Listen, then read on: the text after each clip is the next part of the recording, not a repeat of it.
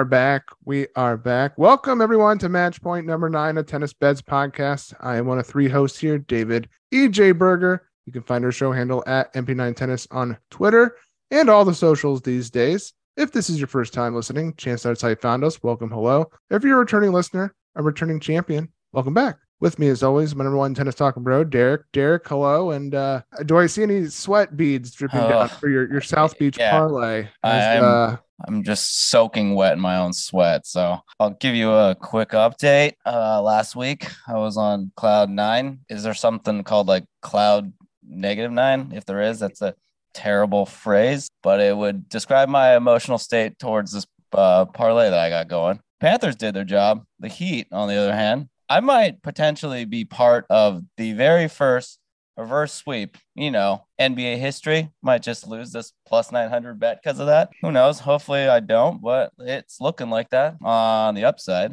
We got French Open starting in a couple days on Sunday to be exact. So we can stop worrying about my Miami Heat sorrows and we can talk about tennis instead. Yes, for any new listeners, Derek had a uh, a series parlay with the the Florida Panthers and the Miami Heat, and now the Heat are on the brink of collapse. Sorry about your luck, Derek. Let's go from California to Canada here. We got Mr. Jon Reed. You can find him at Jared Tweets Tennis. He does betting content for his own brand, Tidbits Tennis, The Action Network, Betting Expert, Hammer HQ.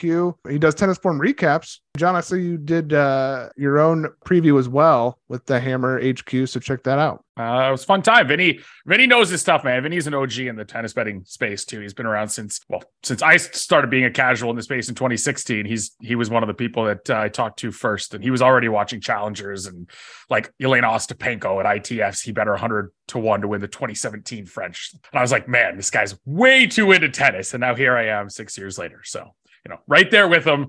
Just way too into tennis, but uh, this is the best, one of the best times of the year, right? We got a, a slam to talk about, so let's delve in. Speaking of a grand slam, uh, we wanted to make a, a, grand slam podcast here. So we brought in a ringer here. We brought in a special guest. His name is uh, Zach Cohen. You can find him at underscore ZCO on Twitter. He's a reporter and editor for VSIN Live. I listen to VSIN almost every day. So very excited to have you on here, Zach. You also writer and betting analyst for tennis.com, tennis bets, and tennis channel. I also saw you did a little preview today on the tennis bets handle here. You also do some NBA draft work for Real GM. Welcome in, Zach. Yeah, thanks for having me on. Uh, I did do a little preview today with Tennis Channel. Uh, we did a tennis bets live where we hit on some stuff for the French Open.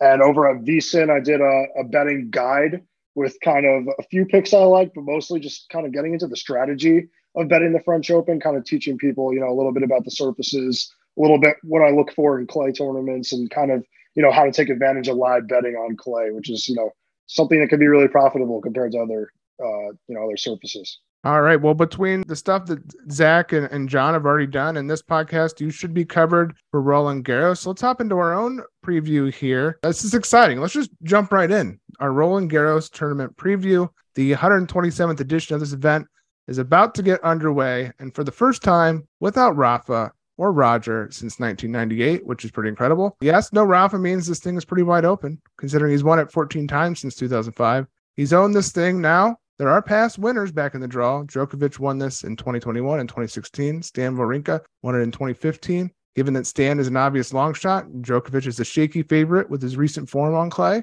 and dubious injury situation, elbow, shoulder, hmm, who knows? Safe to say there's a solid chance a new champion will be crowned from this 128 player field. In fact, DraftKings has it booked at minus 330 for a new champ. So there you go. To win, the champ will have to win seven matches in a row on red clay. So let's talk about the court speed here. And now this is the slowest slam, but the conditions can play quicker. In 2021, Roger Federer said after his round three win against Marin Cilic, sometimes people think clay is slow. It's not that slow. It's actually mostly faster than hard courts nowadays unless you go to Cincinnati or Shanghai. Uh, but other than that, if you're playing on a day where it's actually quite warm, clay can actually be somewhat on the faster side. Reilly Opelka on the Craig Shapiro podcast a couple months ago said the French was faster than Wimbledon. Now, I think we have to take all this with a grain of salt, but the point remains conditions can be livelier than we expect, especially on warmer days. And uh, I want to open a, the floor here. Zach, you, you mentioned you were talking some tips uh, about the surface. Uh, what do you look for here in Roland Garros? Yeah, I guess like specifically live betting on the surface. I know that it's they all say it's a little bit faster, but it is clay still. You know, there's still going to be more breaks of serve. So you see a player that you like a lot go down early in a set, like you could probably bet that that guy is going to come back and potentially win that set or, you know, even win a match. So it's something where you should be really keeping an eye on the live markets because I do think there's going to be some breaks of serve. There's some lopsided sets at the French Open too. So yeah, it's just something to keep an eye on. But yeah, with, in terms of uh, you know the, the speeds being a bit faster, I think that you saw with like players like Sabalenka this year you know, they're still going to be able to hit the ball through the court and you're not going to be slowed down all too much. To me, it's almost like you hear these interviews almost after a match on the day, and maybe the conditions felt quicker. You're playing Marin freaking Cilic, and that kind of gives you, you know, perhaps a false sense I just the faster than everything but Shanghai and Cincinnati. It's like, I mean, real I, I love Roger Federer. I have I play with a, a red and white Wilson nCode racket since high school um, or in high school because of Roger Federer, but faster than Australia, really? I mean, do we have to dig through CPI to like the court pace index, pardon me, to to kind of check this? Because I I feel like that might be a slight exaggeration. Yeah, for sure. It's still going to be slow out there, but I do think the uh, you know the fact that the weather could potentially affect this on a really hot day, the ball is a little faster than you're expecting, points a little bit shorter, could come into play. Wait, somebody really said that it's faster than the Australian Open. Like that's actually a talking point. Federer had the he had the quote with Shanghai and Cincinnati, which implies faster than us than the Australian Open. Okay. Right? It wasn't a direct, but it's an, an implication, if you will. Gotcha. Yeah. No, I was like, wait, what? I was like, yeah, you don't need to pull out CPI for that. You can just watch five minutes of tennis. Yeah, yeah. Just keep playing it like I like how you've been playing prior years. I don't think there's going to be any change year to year, but I don't know if you're new to tennis, just listen to our podcast and we'll give you tips on that. All right. Now, there are uh, different courts we're going to have to take into consideration. There are three short courts here at Roland Garros court Philippe Chatrier, court Suzanne Lenglen, and court Simone Mathieu. Chatrier is the main show court. It's got about 15,000 seats, uh, has a retractable roof, so prepare for tweets about whether the roof is on or off if weather comes into play. It's its own beast. Um, this is where Nadal is uh, notoriously um, unbeatable. Here's what Nadal said in 2019 about this. Uh, Chatrier is a bit more complicated to play because of the dimensions of the court are, slightly different, and also how the wind comes in. It's not the same thing as the other courts. The court is very huge. You can sometimes lose your reference marks. Many players say it's drier and faster than Lenglen. A little note here: all the night sessions will be here, so that's new this year. So if there's going to be a night session, it'll be on the main center court here. Uh, there's about 10,000 seats in Lenglen. And then they're letting everyone in uh, on Simone Mathieu. So there's about 2,000 seats. They're going to be additional this year compared to other years. So expect a lively crowd. If you, a player's coming onto it who feeds off a crowd, I think that that uh, could come into play uh, on the third court. It's also sunken, so it's a little bit different. So each of them has their own dynamic, if you will. And then courts one and 14 are the next largest venues on the site. I will say that court pass will be interesting to track, especially if a player has a lack of experience on Chatrier and then also like coming onto it, uh, a different court when a player has played on it a couple times. So keep that in mind. The weather here is supposed to be in the mid to high 70s for the first week, 55 to 60% humidity, mostly sunny, with the likelihood of rain to happen uh, Sunday, June 4th. So the conditions could be tough in the direct sun with the, with that amount of humidity, but it should be should be pretty good for us here. And that is a, basic overview here. Let's dip into the outright market here, guys, and some quarter winners. Why not? I'll just open this up. Is anyone going to beat Carlos Alcaraz for this thing at plus one? Uh, it's down to one plus one sixty, but I believe Carlos Alcaraz will win this uh, event. Anyone feel differently? I mean, there's there's what five or six contenders, right? I mean, you've got healthy. It could be as as little as as few as two or three, right? If Djokovic isn't at 100, percent he hasn't been at all at any point during the clay season. Withdrew from Rome. Obvious problems in Monte Carlo. Obvious problems in Rome. Obvious problems in Banja Luka. That takes one contender out of the race. Then you've got the obvious like Alcaraz, Rune, who still has yet to really prove himself deep into a best of five. So maybe you take him out of the race. Ruud has been terrible this year. Steph has incredible problems dealing with Carlos Alcaraz. We saw that in Barcelona. And then Medvedev, who I mean, I still really don't buy. And then you've got Jannik Sinner, right? Those are your those are your real contenders, unless you're taking a long shot with a hunch. Those are your primary contenders. And Sinner also has physical issues that could come into play. It does feel like his his title to lose, even probably even more so than the odds would imply. What is he to win? A plus 150 to plus 165 I've seen out there at different books. Feels about right. Yeah, I saw him at plus 160, and I, I agree with you guys. I think that this is Alcaraz's tournament to lose. And, you know, you talk about the courts a little bit. I think that there's probably a good chance Alcaraz plays most of his matches on Chatrier. And I think that if you're talking about, you know, passing of the baton between Nadal and Alcaraz in any way, shape, or form, you're going to get Alcaraz playing some of that high level defense, using the court, you know, dimensions to his advantage and playing angles, getting, you know, getting balls back in play. So I do think that there's kind of a natural progression there where he sort of assumes that mantle a little bit. And I do think that the play here would kind of be put a few units on Alcaraz to win outright and then maybe take some flyers elsewhere. Djokovic is plus 250. Holger Rune is plus 900, so about 9 to 1. Medvedev is 10 to 1. Tsitsipas is 20 to 1. Sinner at 13 to 1. I want to talk about Sinner because I, I think that Sinner 13 to 1 to have in pocket is pretty decent. I like his quarter at plus 260. It's operating under a Medvedev fave. They're in the, the same part of the bracket. Very much an up and down 2023 and a middling clay season for Sinner. Added a Montpellier title on the indoor part of the calendar, beat Alcaraz in Miami. Uh, but a lot of the same concerns about his serve and fitness are still there. Was gassed in the final versus Medvedev in Miami. No clay final appearances. Lost to Rune in Monte Carlo. Pulled out of Barcelona because of illness. Skipped Madrid. Lost to Cerundolo in Rome talked about how they made uh, tweaks to his serve ahead of Rome too. Uh, that said, I mean his path is pretty pretty easy. It's like Dimitrov, Zverev with the big guns, Tiafoe, barring a, an utter collapse. I I don't think uh, Sinner will play anyone of of real note uh, until we get to the quarterfinals. To be honest, yeah, it's about the only thing I've I've taken here uh, was Sinner because there's question marks around a lot of guys, right? Rune has question marks about his career at best of five to this point. Now he's answered a lot of those physical issues, or at least questions surrounding physical issues, even in two of three tennis. When a few years back, when he was first starting out and was one of those prospects that we're watching, he was cramping up almost every week, even in best of three scenarios, so or settings. Now we're starting to see that subside a bit. So perhaps that does translate to more success at best of five as well as he, you know, get gains maturity, gains more repetition, like he he builds more endurance uh, as his professional career progresses. Entirely possible, but there's question marks there. There's question marks with Djokovic. So if I'm if I'm going to look at all these guys at the top of the board and whittle them down to the five or six guys I think can legitimately make a run at this title, I'm going to take the 13 to one with Sinner. Right, I stay away from Djokovic and Alcaraz, and I'm in the other half of the draw. I'm targeting Medvedev, who I I still I put him in my top five contenders to win Roland Garros. I still don't believe uh, I'm as high on him as a lot of people after Rome, and I don't think I ever will be on clay, uh, even though his style is super grindy and he can absolutely use that clay to his advantage. So I can fade Medvedev, I can stay away from Alcaraz and Tsitsipas, and that leaves me with him and Rune.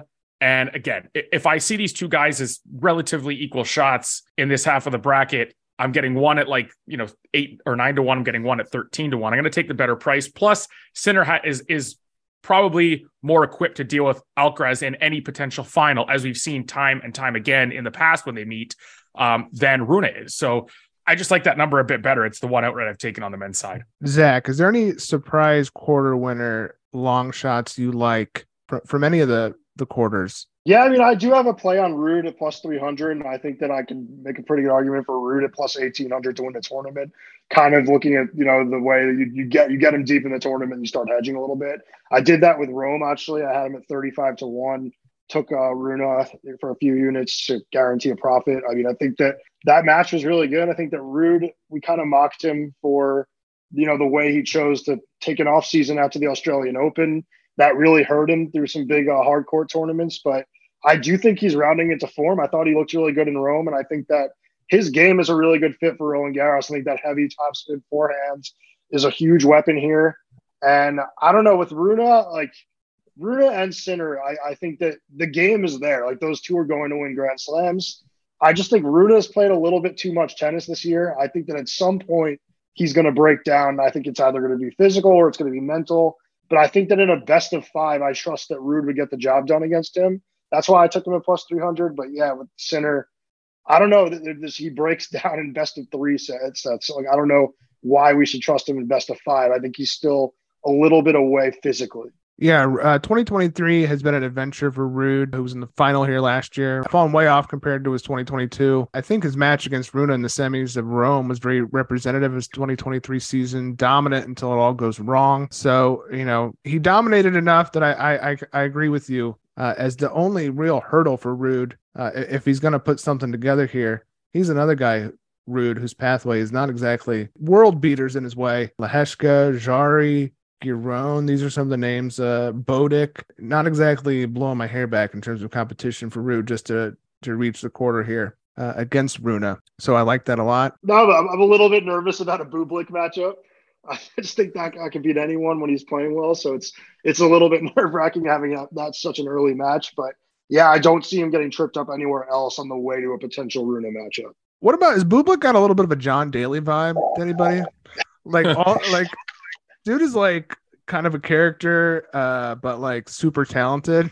And like if he actually like applied himself, he's charismatic and he's really fun to watch. And like that serve is just such a weapon. So he's a scary guy to bet against. Uh, and you know he's going to care at least. I mean, we saw in Roma, I was like, oh, it's you know, it's Clay, whatever. Do we have the motivation? And he was he was pumped and ready to go. So I was like, okay, you know what? Geneva, a little bit of altitude.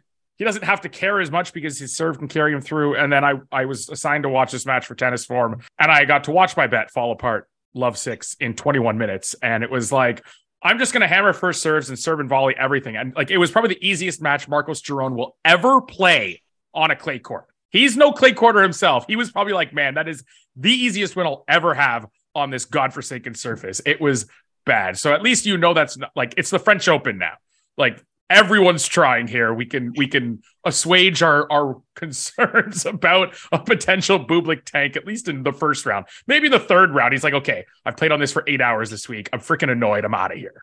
But like first round, second round, maybe you know we can we can trust them. Derek, do you have any thoughts on these outrights or quarter prices? I'm gonna bring Sinner up just one more time, and it's just that like what Zach was saying, like you can't really trust him in three setters on just m- making it further in a tournament. And then now we're looking at five setters. That's where I'm just like, I'm only going to bet him to win the quarter. Like, I, I don't really have faith in him to win the entire tournament. I do maybe in the future, but not this one. Maybe he wins this one, but I, I think cutting it a little short for him is the way I'm going to go. So I'm going to take him just to win the quarter, which is only plus 275. Do you have to use the word only in, in front of plus 275?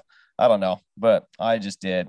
But I'm taking that. That where did you get the plus 275? Bovada. Okay, yeah, well that's better. That's funny because they had him shorter on the outright, but they have him bigger than um, the quarter on uh, DraftKings, which uh, I was using DraftKings on DraftKings on the outright, so that's interesting. So make sure you line shop, folks. All right, guys. Well, I, I have to be honest. The the outright market uh, and the way the draw is, I don't really foresee a, a ton of surprises. Now, of course, there will be like fucking Stan Wawrinka making it uh, into it. It's kind of like evenly spread with with, with these guys, uh, and it doesn't leave a lot of room for for surprises. What do you, what do you guys think in terms of quarters and the, the outright? For me, it's just Sinner. Uh, it's funny because I made this point earlier today too. It's it, it's one of those things where it feels like oh, there's no Rafa. Two of the big three aren't there. The third one is potentially hurt. This has got to be an open field. And then you're you look down the, the list of players the seeds whether they're out of form whether they're not great on clay and you're like there just there aren't that many. It's, it's the most open it's been in a long time but it's still not open uh, in the way that like the women's draw is right? Especially at the french where they every year they have like a hundred to one long shot getting to a quarter or a semi it just it still doesn't feel like there's that much of a chance. So yeah, no, I'd agree. It, it feels like you're looking at the top of the board and just trying to parse through where your percentages may differ from the markets on on certain guys and maybe just pick off one or two numbers. Like for me, Sinner. I think to throw, you know, I could, I could throw out one long shot. And it's another more, it's another play where you just hope they get deep and you hedge it a little bit. I don't think Khachanov should be 130 to one. I know that he just lost in Rome, but those odds are outrageous. Like, like he seems to always make the quarters at these big tournaments. And like, and he's in Djokovic's quarter. Why? I, I, I don't know. Like, if, if Djokovic doesn't show up to play, like he can he can make it to the to the like, end of this tournament. You're in a position where you're hedging and guaranteeing yourself like a ton of money. He also has a bye to the third round. I remember looking at his section earlier. Constant Lestienne on slow clay, who's been yeah. hurt for months. Kypson, and then who's the qualifier lucky loser there? It's uh, it's Radu Albot. Yeah, that's that's like a buy to the third round too for 130 to one. I didn't. I, I, honestly did not see 130 on him. If I yeah, if I if I have a 130 any of my books, I'll, I'll definitely be tailing you on that for sure. Yep, I, I saw it on DraftKings. I mean, that's to win the tournament, not the quarter, obviously. But you know, it's just right. get deep enough, and you're you're starting to hedge. So Yeah, there's a 125 up on the, first book I looked at. That's okay. Well, there you go. That's a nice little. That's a long shot for sure. I, I, I don't think I think I don't think I've looked since pre-tournament, but I mean he's in the same range as Frances Tiafoe with a better draw and more clay success. Se, uh, Sebastian Baez, who is not beating more than you know the two or three guys maybe he can beat. Uh, yeah. Struff, Tommy Paul. I mean, Karen Khachanov's better than all these guys on clay, and he's got a walk, a couple walk. What do you call them? Walking buys to the third round. I mean, yeah, it's he's easily the, the one triple digit number that you that people should be looking at. It's good good catch there. Any interest in Rublev for the quarter if if somehow Novak goes down? I mean, no, Rublev has made quarterfinals here twice. If Novak is is gone, he's five to one just for the quarter because of Novak's presence. Obviously, you know, baiting Novak is not good for your health, but an interesting price there for for Rublev, who did win Monte Carlo and is pretty much going to be probably the same Rublev you always expect out there. he's he's either gonna be world class or get randomly beat. Let's keep it moving. I have some round one trends here for people that I think are kind of interesting year over year. Okay, so the round one seeded losses. So these are players uh, that have a seed designation. The amount of times they've lost since 2017. Okay, so in 2022, seven seeds went down in the first round. Same in 2021. 11 seeds went down in 2020. Only four in 2019. Six in 2018 and seven in 2017. My takeaway is is likely around only 20% of the 32 seeds will be sent home in this first match. So favorites are a pretty good look here. I highlighted some seeds though that, that could be vulnerable to be a part of that 20%. And you guys could maybe weigh in here. Ben Shelton versus Sonego. He's the 30th seed. Shapovalov versus Nakashima. Korda versus McDonald. Dan Evans is the 20th seed versus Kokkinakis. Nishioka versus Wolf. He's the 27th seed and Tommy Paul versus Stricker. I would just, I was, I would throw Cam Norrie on that list. And no, I don't say that tongue in cheek. Surprisingly, I am, I am ready, ready to fade Cam Norrie with Benoit Paire at like again. It's if it's plus two hundred, I wouldn't go close to it. But man, Benny Paire busted his ass for this wild card. Like he dropped down to French challengers. He played like the domestic circuit. He even got pissed off when they announced the wild cards early, saying Gaston accumulated the most points to get that wild card. He's like, bro, I'm still playing in an event. I can pass him. What are you doing? I'm thinking the French Federation was like, okay, you've done enough to convince us with your past and you know your your dedication to actually trying to show us you care. They were going to give him one anyway. I think that's what they did. So it turned out like a bit of foot and mouth for him. But I truly believe Benny Paire, like he again, he worked his tail off to get this wild card in. He's going to have the French crowd behind him, and he falls into that Fognini category where yeah, he's an emotional guy, and that crowd, you know, the, the home soil thing is like, oh, I think it's an, an, an overused narrative. But with certain players like Kyrgios in Australia, Kokkinakis in Australia, Fognini, these temperamental, very emotional kind of guys, that's going to make a difference. And if that's not impacting your number, it really, really should. Cam Norrie, not the most inspiring guy this year. Okay, yeah, he had a great run down in, you know, South America on lesser clay courts. I don't know, man. Benoit Paire can play on any surface. He's got a huge serve. He's got an elite backhand to deal with that spinny Cam Norrie forehand. His weak side is his forehand, and Cam Norrie has a flat, paceless backhand. It's not like he's going to be rushing him off that wing and cross court exchanges. Crowds, I, everything line motivation is there. Everything lines up well for like a plus 500 Benoit Paire fade of Cam Norrie. Damn, I went the exact opposite way. That's I feel like that the backhand is just going to get neutralized by Cam Norrie's forehand, but just that lefty forehand with all that topspin. But I mean, so you see that backhand actually probably neutralizing Norrie's forehand. Is that well, that's a stronger wing. Yeah. That's a strong, that's like, that's he's when he was playing top 30, top 40, top 50 tennis, he was like the male Coco Gauff, right? Yeah. He's tall. He's like six three, six four. So he's got a first serve and an elite backhand mm-hmm. and his forehand is just bad. Act like it, he really is just a, oh, like a more mentally erratic Coco Gauff, right? Coco is just at least mentally solid, even though she's still a teenager, which he could never say. But like it, it, it's really weird in that sense. Like the one wing where Cam Norrie does have a little bit of clay court presence, right? The spinny forehand, that heavy spinny forehand. Kind of, unless he's going to be playing it a ton down the line or, or inside out, I think he's he's he's going to have to uh, find different ways. And he, that's what he does well, mind you. I'm not saying that Benoit Paire should be the favorite, but there's a lot of different factors I like that that make 500 seem like a bit of a ridiculous price on that one. Yeah, I went the exact opposite way. I was wondering why it was only seven games. But yeah, I didn't know that uh Paire actually went through this gauntlet uh just to get the approval to play this whole thing. And then I was thinking, I was like, oh yeah, maybe he might have the French crowd on his back too. And then I'm like, this guy's lost the last two years in the first round. So I'm like, I, I don't really know how the crowd's really helping him in those situations too. And then his serve, it's like once he gets frustrated, and he'll probably even admit this too, is like his serve just falls apart once his backhand stops working. And so Norrie's topspin forehand from his lefty uh, forehand just neutralizes that backhand. Then, uh, yeah, then his serve can get out of whack. That's how I painted the, the picture.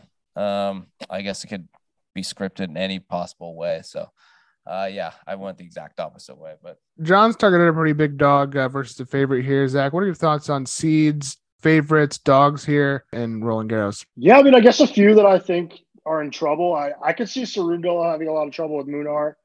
And I also think that Fils has a chance to beat Davidovich Fokina, who I don't think is as good on clay as people just kind of assume he is he hasn't really put it all together on that surface. Like people just assume he's like one of the best clay court players in the world because he had one, you know, big title on this on the surface, but he's not. He's really not. And I do think that Fils he's going to have the crowd. He's playing some great tennis in Lyon. I think that assuming you know he's gets some rest between that match, I think he's got a really good shot at winning that match outright. Oh, I'm so glad you brought him up, man. It's our boy. 33 to 1 in that final. When, when, it, when you at the week before a slam, I said it last week. I was like, you got to look for guys that desperately need form. Brandon Nakashima comes to mind, uh, or young guns that like they know they're not going that deep at the French Open. So why not try and get a cheap title at the two at the 250 level with all the talent they have? And that's the guy I went with. And I'm like, man, I'm hoping those cramps don't come back tomorrow, or even just give me an early break lead against Frank Cerundolo, and I can hedge. Right? It's just it's a little expensive now, but I love that too. If he if he's in good form or at least an over there. Like the way Davidovich Fokina can can spew away sets with his talent.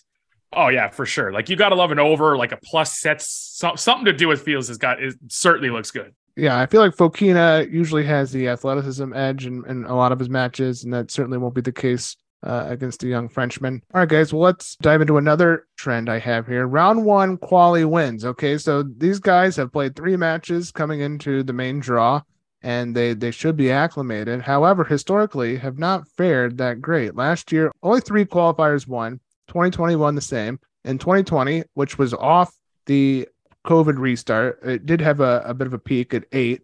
And then 2019 only three as well. 2018 another big year with nine. 2017 with five. So going back six years, four of the six years, five or under qualifier wins out of the 16 that make the main draw here. So you're looking to, you know, it's draw dependent, obviously, but despite, you know, the matches under their legs, uh, might have taken more out of them than help. However, I will highlight some qualifiers who I think could win. Aslan Karatsev looks like he's looks like he's back. I'll go and then say it.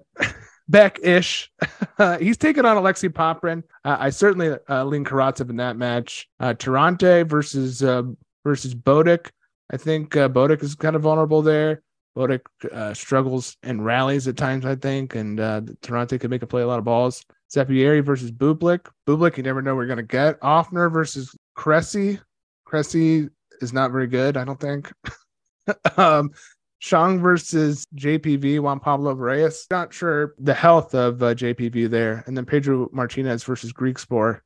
Griekspoor, he's been hurt too. We don't know his health uh, status as well. So that injury could come into play there as well. It's a good segue too to talk about retirements, right? The week before a slam, you don't want to. Sometimes if, if a player retires, and especially if you're watching, you see what it is, you want to weight that into your number the next time they play, especially if they're playing the next week. I think you're you want to take that a, a bit more lightly in this scenario, like Felix withdrawing is it really serious? Martina Trevisan did it. Uh, Nuria Parrizas Diaz did it on the women's side. And by the way, I know we don't do women's tennis here, but I gotta say that's one number against Storm Sanders slash Storm Hunter that I absolutely freaking love, and it's all a byproduct of her retiring against I think it was Trevisan in Rabat down a set.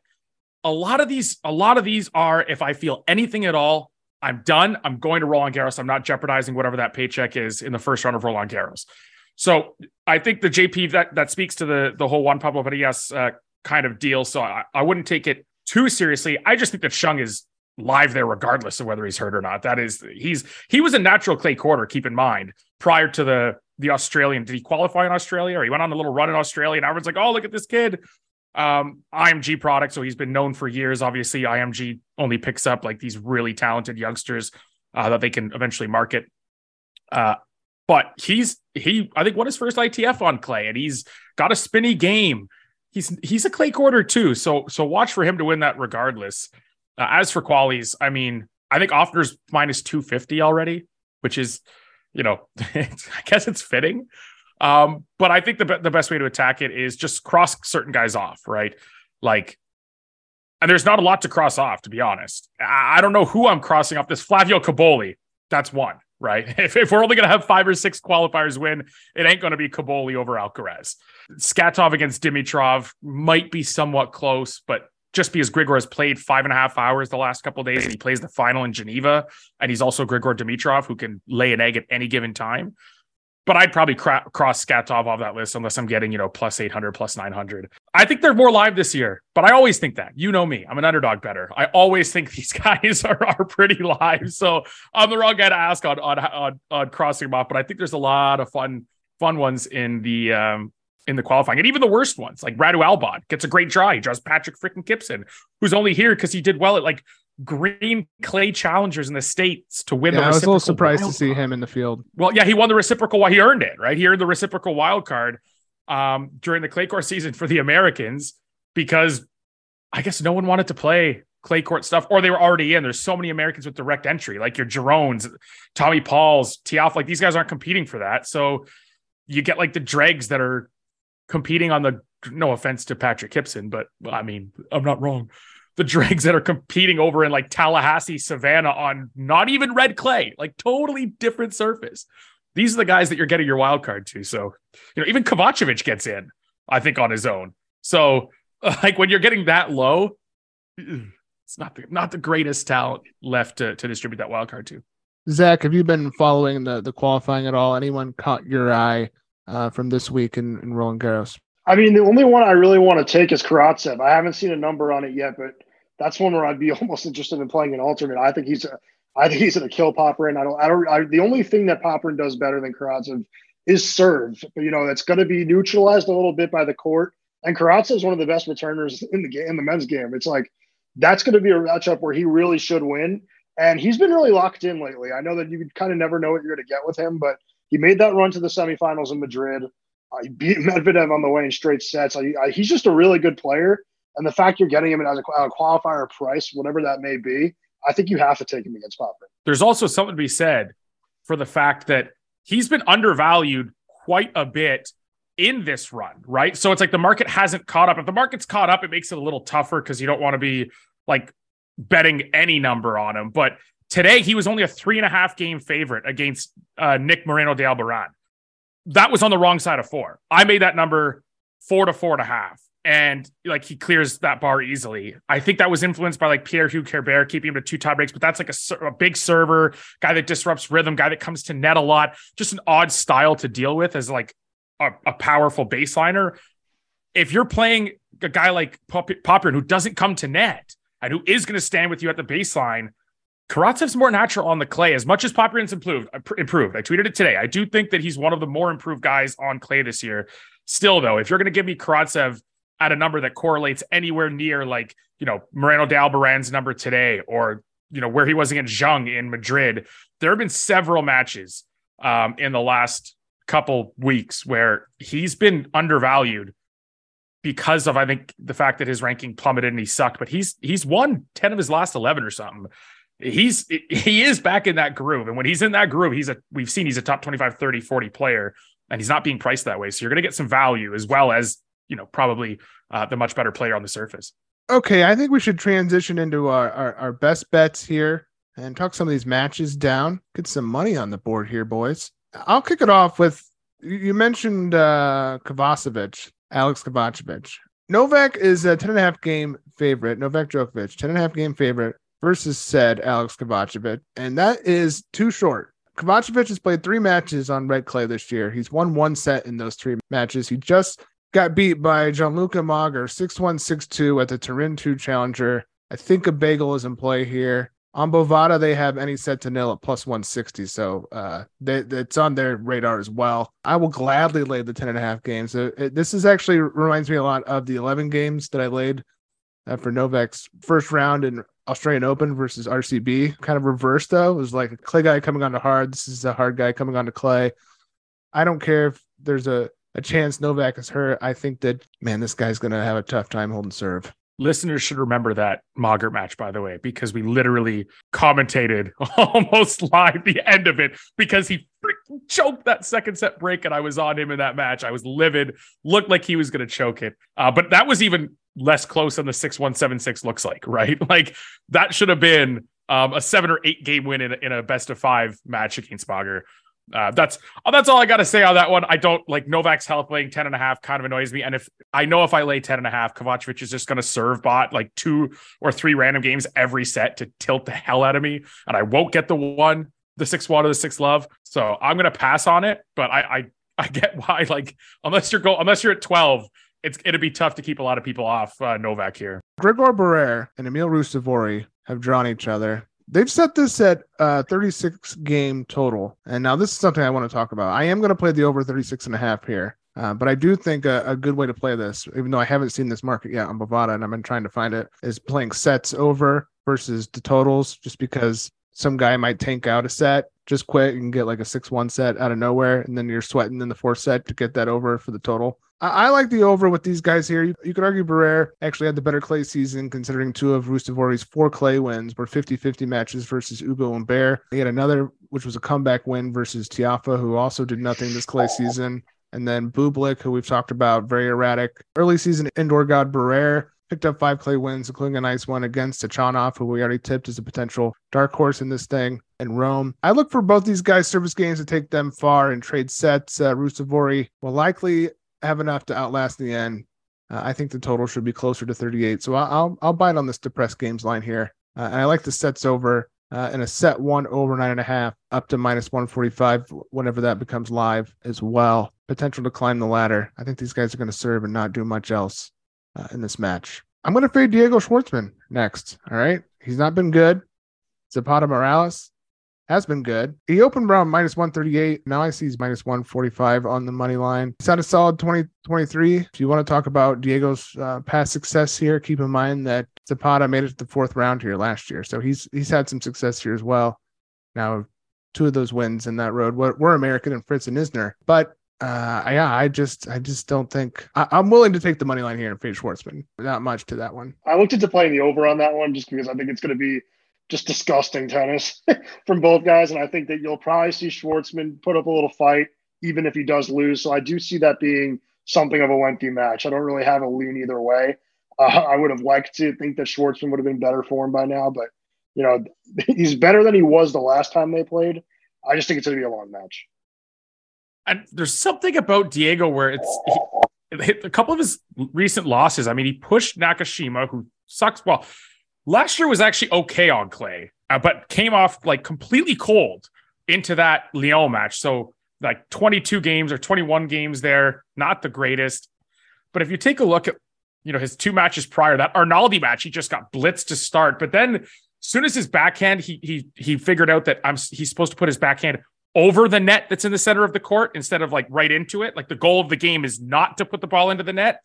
He actually started to find some success at grinding Arnaldi down. And if there's one guy I'm a little worried about injury wise, coming like the week before a slam, it would be Zapata because it's not like he retired after a set or he lost all nine games to Chris O'Connell. Like love six, love three, and then he retires. Like at that point, just finish the match or retire earlier. Like something feels like that particular it's just a hunch obviously but that particular score line feels like it's not the greatest and, something's not right. You take that over there and you get a retirement you don't lose your zapata money line bet um, and it would end up pushing.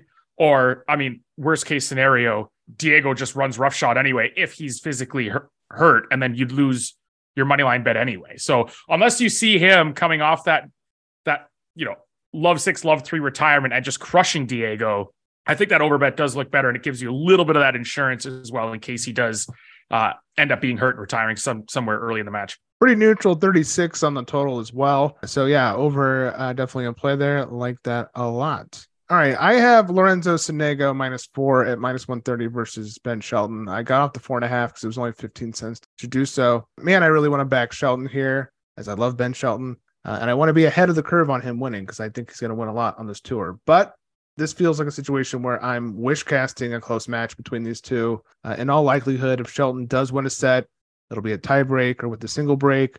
Sonego feels likely to double break Shelton, as this has happened a lot over his clay season, broken twice in two different sets by Cecchinato in Geneva, broken twice by Bublik in the third set in Rome, broken twice in the third set against Gera at the Italian Challenger, broken twice in the first set against Ruud in Barcelona, Dimitrov broken twice in the first set, Thiem broke him twice in both sets, and that's real. Ben's having a hard time holding serve here. Sonego hasn't had a banner clay season either, but is an equally energetic player that feeds off the crowd, a crazy shot maker. Tough road ahead for Shelton, I think.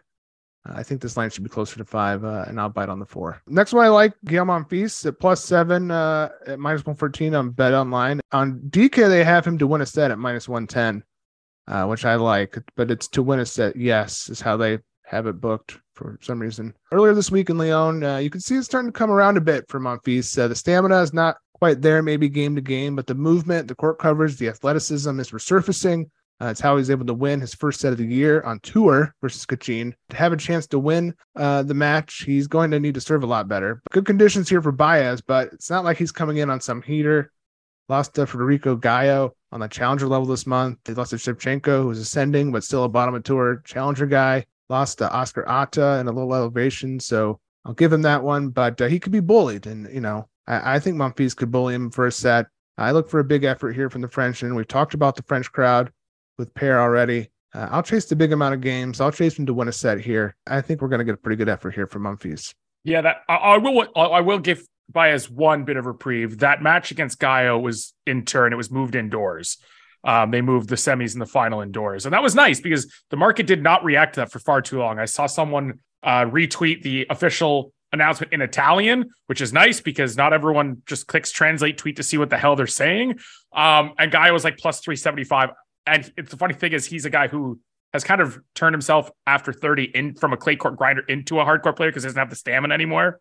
Uh, so that was a nice little fade. I jumped on that. So I can I can forgive Baez there because he's just absolute dog doo doo uh, anywhere off of clay courts. Like, let's be real. But that said, I agree, man. I think Monfils is, and he shows he showed spurts of it against Shevchenko in I think Phoenix, and he's shown spurts here and there, but it's starting to be like three, four, five game stretches instead of one or two games or a couple points in a row. That's starting to build up a little bit. And Baez, he's he's someone that he's he's going to struggle to control a lot of points if he doesn't land his first serve can be broken. I, I, like the set market there more than the plus seven too, in case Monfils takes the first, does run out of steam in the in the third and fourth, and you end up getting screwed on that plus seven with two lopsided sets to end it. All right. Well, I've talked a lot here. Zach, do you have any anything on your card you want to talk about? Yeah, I mean, I, I hit on him a little bit already. I, I like Arthur Fils minus 125 to win a set against Davidovich Fokina. And then I'd also sprinkle a little bit on the plus 350 money line. I just think that's going to be a really close match. Uh, I do have Benoit Paire plus 100 to win a set against Norrie.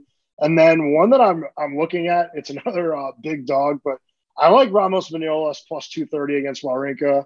I know that that's uh, you know this has not been a really good season for on clay for Ramos Vinolas. That's actually an understatement.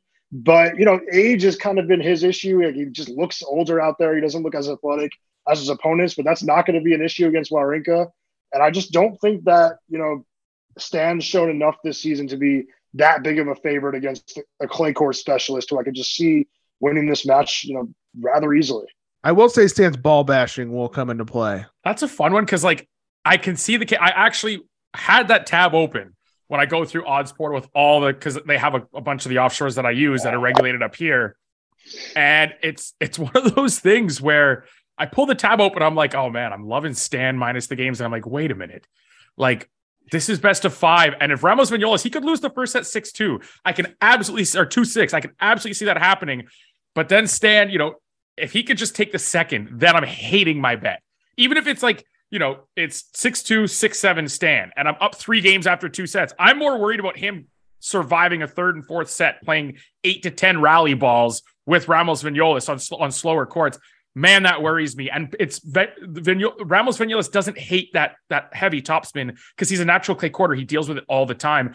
That's what's got me really concerned. And so I ended up not playing Stan, and I've almost talked myself into Ramos Vinolas just on the pure like uh, like endurance or stamina question. Yeah, and then just one last one I have is I'm keeping an eye on Fabio and and uh, Auger I'm looking for over three and a half sets there. If I, we can get plus money at anything, I, I, I do think there's a pretty good chance that Fognini wins at least two sets, so that's another plus money option. I just think that's going to be that's going to be an awesome match. I think that he's going to have the crowd in his favor. I think this probably I'd guess it's his last French Open, and I just think that that's going to be a really good match. And yeah, Auger-Aliassime comes into this with injury question marks, hasn't had a good 2023 season.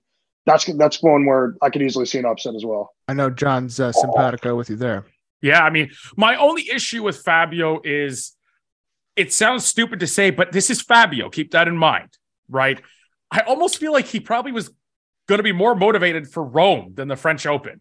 Like his wife and kids were there. It was an Italian crowd. Like he's not necessarily going to get that support here. I think he probably does get more crowd support than Felix, who's a little bland, even though he's French Canadian. Remember the the French are not fans of the Quebecois in general, so it's not like guaranteed just because his name is Felix Auger-Aliassime that he's going to have the French crowd with him. He might, uh, but but keep that in mind too. So, and Fabio's just like an entertainer. So if he does have the crowd, I do. I, I I'm with you. I'm just worried about his motivation levels, which is crazy to say at the French freaking Open um, about him. But I, I wanted to go one other because we you talked about Fils, and I actually told the guys in our chat last night. I'm like, if you're gonna do a degenerate parlay, you may as well make it like super high odds. So I did what I'm to call the Allez Arthur parlay, and it's to be Arthur Cazaux and Arthur Fils both to win their matches. Put them together, throw like 20 bucks on it. I think it'll net you like a couple hundred. Why not? You know what I mean? Like Moutet is that stamina is starting to come back. The backhand is terrible. The offense is just is struggling. And Cazaux is far is far younger than his fellow Frenchman, but he's already infinitely more mentally kind of solid on court. And the de- the defensive abilities he was showing i believe was at Bordeaux with the challenger the 175 i was getting really annoyed with him man. Like thomas Etcheverry should have absolutely flattened him that day and he just got everything back. And he's got a decent first serve and he especially when he could he spins some of them he can put them out wide he can also hit them pretty hard he backed it up even on clay well over 70% of the time. There's a lot to like about this kid's game. He's been a, a prospect since i think 2020 injuries have derailed him when he he won the Australian uh, Open Juniors against uh, uh, Harold Mayot, his his compatriot as well. He's got a decent. He's got pop to his game. He defends well. He's he's starting to move a bit better on clay, especially in a best of five match. I know it's he's not used to these uh, matches yet, but it's not like Moutet is is able to hit a backhand one, and he's pretty fresh off injury as well. So I think the the Cazaux, even at even money, it's been bet down 10 or 15 cents, but even at even money, uh, I don't mind that. Derek, any bets uh, that you're looking at? We've talked a lot of crap on this guy in our own chat a few weeks ago, back when he uh, made it to the final. But I'm gonna be back in Jan-Lennard Struff again. Yeah, he's minus three against Lehecka, who's lost three consecutive. Well, you're a Lehecka hater, so this is uh, in line yeah, yeah. on brand. Okay, so yeah, so I'm checking two boxes already right off the top, and so he's lost two no, three consecutive first round matches. And then he pulled out of the last match he was in. So I don't even know if he's injured. He hasn't played in what, t- two weeks now since uh, the 15th was like the last time he's played. So yeah, like a week and a half. So he's been missing tournaments clearly on purpose. So probably to heal. So I'm guessing that he's injured. Going back to previous episodes, like yeah, we don't get injury reports. We just kind of have to guess. And this, to me, is a logical guess that he's injured. So he's has. I, look, I looked up uh, on his socials and nothing to report on those either. Yeah. So yeah, I, I didn't expect to post him in a cast or something, or him be like with two thumbs up saying that he's okay. Proof, yeah, he had that run at on like quicker courts in altitude at Madrid, but he also had like a good run at Monte Carlo, which is similar courts to to Roland Garros, and he lost in the quarters, but he did beat like Ramos Vinolas, de Minaur, and Ruud. So it's a variety of players. Um, this is a bit of a play of in form versus not in form, but mm-hmm. I don't really see the tide changing here. It's kind of curious to me that it's only minus three, though. Makes me kind of think it's a trap bet, but like I'm Well, saying, now you have to bet Lehecka. yeah, right. But I, I We I have a rule, Zach. If if the word trap organically comes up, you have to bet the other side.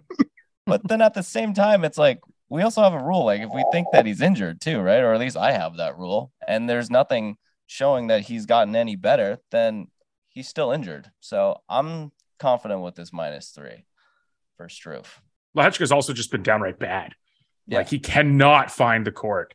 Um, and he's a guy who's in the past, like he, this year he's had his success on quicker hard courts. And now on clay, where I think in the past he was probably a little more proficient, he's really struggled. He's Thomas Machac from the, the Czech Republic's like this too, where I mean, the guy can does not have the rally tolerance for clay courts. He's got the weapons from the baseline, does not have the rally tolerance to deal with it. I think Lehecka's kind of spun off into that that kind of abyss in the last few weeks where I mean losing one and one to Alex Shevchenko. I am the biggest Shevchenko backer. I've been backing him all year. I've been following him since Damian Kust on the Challenger Tour podcast brought up that he worked with Gunter Bresnik, who kind of works with picks and chooses some talented kids to work with, huge ground strokes, but I don't think he's 10 games better than Yearly freaking Lehecka at this point. So I mean, I think there's a fade there. And yeah, I'm no I'm no Struff booster by Yeah. any means, but I'll be with you on that one.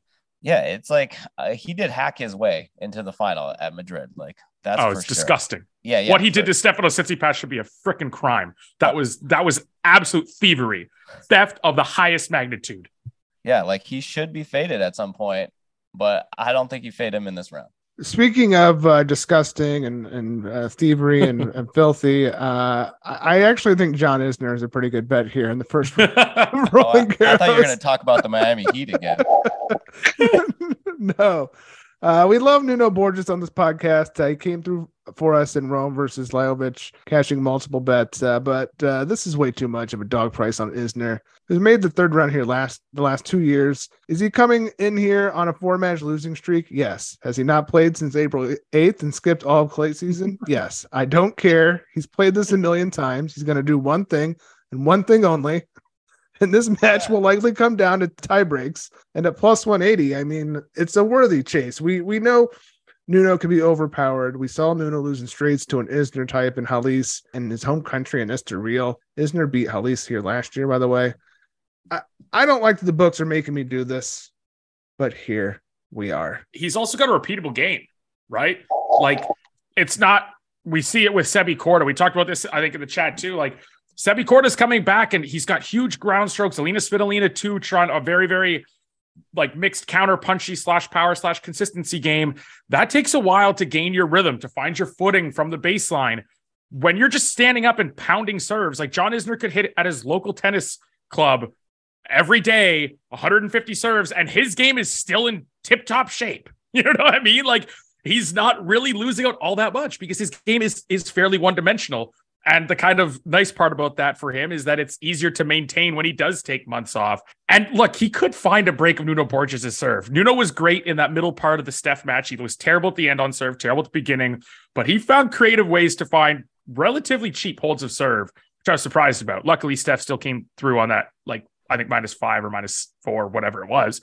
But it's not great when when he is always going to be the guy that struggles to create chances on return and his own serve is almost going to by default give up chances uh, to his opponent so yeah even if it's three tie breaks i'll take the coin flip with with the plus 180 and if if isner could find a break that's one set in the bag out of three it's it, that's a generous price for sure All right, guys. Well, let's round to the finish with any last thoughts, last bets. Jon, anything that's sticking out to you on your card that we haven't talked about? Yeah, I got to go Lajovic, man. Um, I've watched a lot of Zhang Zhizhen this year and last year. Uh, I know Lajovic since that Banja Luka run, probably not the best. Zhang all quarter, but he's just so erratic. I, I, he really does remind me, not in maybe technique or approach or whatever, but he's so much like Shapo when when his power is on. God, it's a sight to behold. And if it's he's also one of those guys, if you lose a bet to him because he is on, it's like fine bro, you're beating anyone on that day. Good for you. I'll eat my loss and go home. But on a slow clay court against a natural clay quarter who plays a spin, who can extend rallies, who can generate angles, that's important because you can if you can pull him off quarter into the doubles alleys, he's hitting a lot of shots on the run, and that means he's hitting much lower margin for error shots. And he doesn't have that second gear where he pulls back and plays patient tennis. That's going to end up, sure, there's going to be some beautiful winners that go against you. There's also going to be a ton of unforced errors that go your way. Three and a half games here. I've got this legitimately a full game off, if not a game and a half off. Minus five can be pushed easily in four sets or even one in four sets, depending on, um, you know, where the obviously depending on where the other set scores go. But three and a half, this can this is a number that again could theoretically, with service order and all these other factors, be covered in four, even five sets. And Lajovic to me is just a much, much better clay quarter. I think we're looking at a little bit of dip in form, maybe a letdown period. I don't know what it is after Banja Luka. But I don't think I think we're overcompensating here for one, a loss to Jarry in altitude. By the way, he's on like a crazy altitude clay run. He won Santiago at 400 meters of altitude. He's winning Geneva, or he's won four matches in Geneva.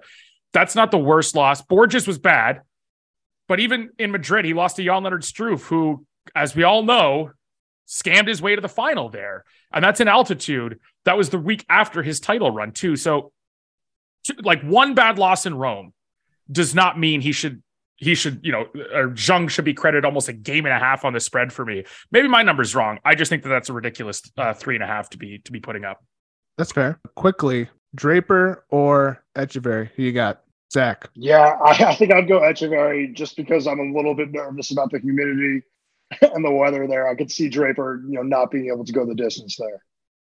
He does have fitness issues. I, I do worry. Um, I talked about this in the last podcast. Uh, I actually said Etcheverry should be able to hand, handle Humbert's power based off his uh, match with Tiafoe going toe to toe with him. But I'm I'm worried that power might be uh, a little kryptonite there for Etcheverry and Draper certainly bringing that. But uh, yeah, man, that's gonna be a tough one. I, I kind of like the over uh, in that one. And then my man Wolf, JJ Wolf. We'll, we'll end on the Wolfster.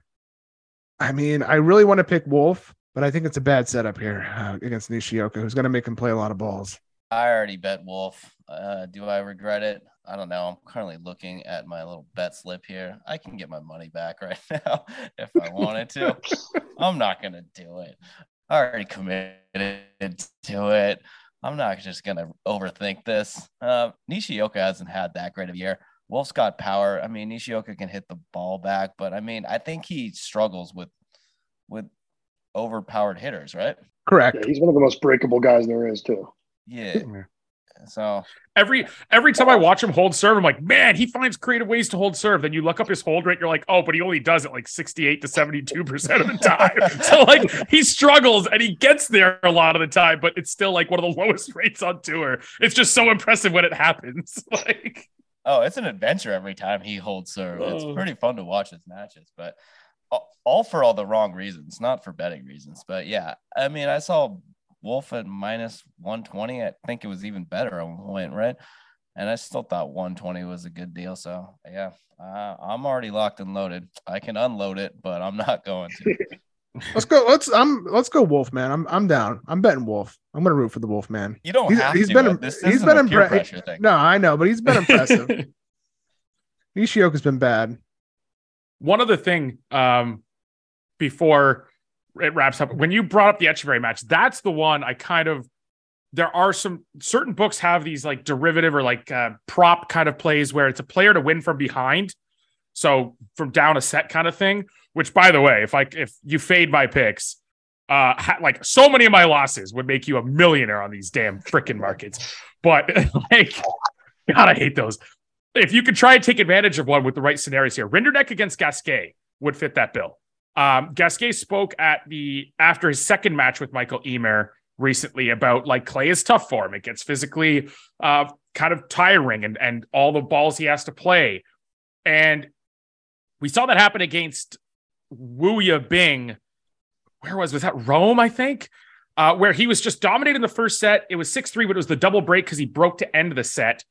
And then he just fell apart. Those balls, even with the topspin, were landing landing way too centrally. Wu just started taking over and, and pretty much ran him off the court after that. fits in with what Gasquet was saying in these matches. He can wear down. Would not be surprised if an out of form Rinderknech, who has been finding some form, uh, not the greatest, but finding some form, could lose the first set. But those big serves and those big forehands just again continue to wear Gasquet down in a best of five format. Uh, he's struggling. He's admittedly struggling physically in best of three. I'm not sold that he's he's ready to go at the French Open. Maybe the crowd carries him over the line. Who knows? But I, would look for that. And the Etcheverry match that you brought up kind of reminded me. That's another one where Draper wins that first set. Um, I'm hoping to have like a plus five, 600 ticket on the Etcheverry to win from behind. Might be like plus 300, something like that. All right, guys. We've said it all on Roland Garros for now. Uh, Zach, thank you for joining us. I would love to, to give you an opportunity here to to plug away at, at all your stuff. I know you have a lot going on. So where can people find all of it? Yeah, thanks. I'm going to be doing uh, something called Bet de jour over at tennis.com over the next two weeks. Just uh, one bet a day for them. And then over at VSIN, I'm going to be doing, you know, something between two to four, like a best bets daily type of thing. And yeah, I'll have a lot of action throughout the week. I'll be up early uh, over here and I'm looking forward to, to Roland Garros. This is probably one of the my favorite majors. So awesome. Well, thank you once again for joining us. Uh, you can follow Jon at JR Tweets Tennis. You can follow Derek at Ferrer versus Nagal. Follow us at MP9 Tennis. Uh, please do subscribe if you're first time listener to your favorite podcast platform. Until next time, see you on the court.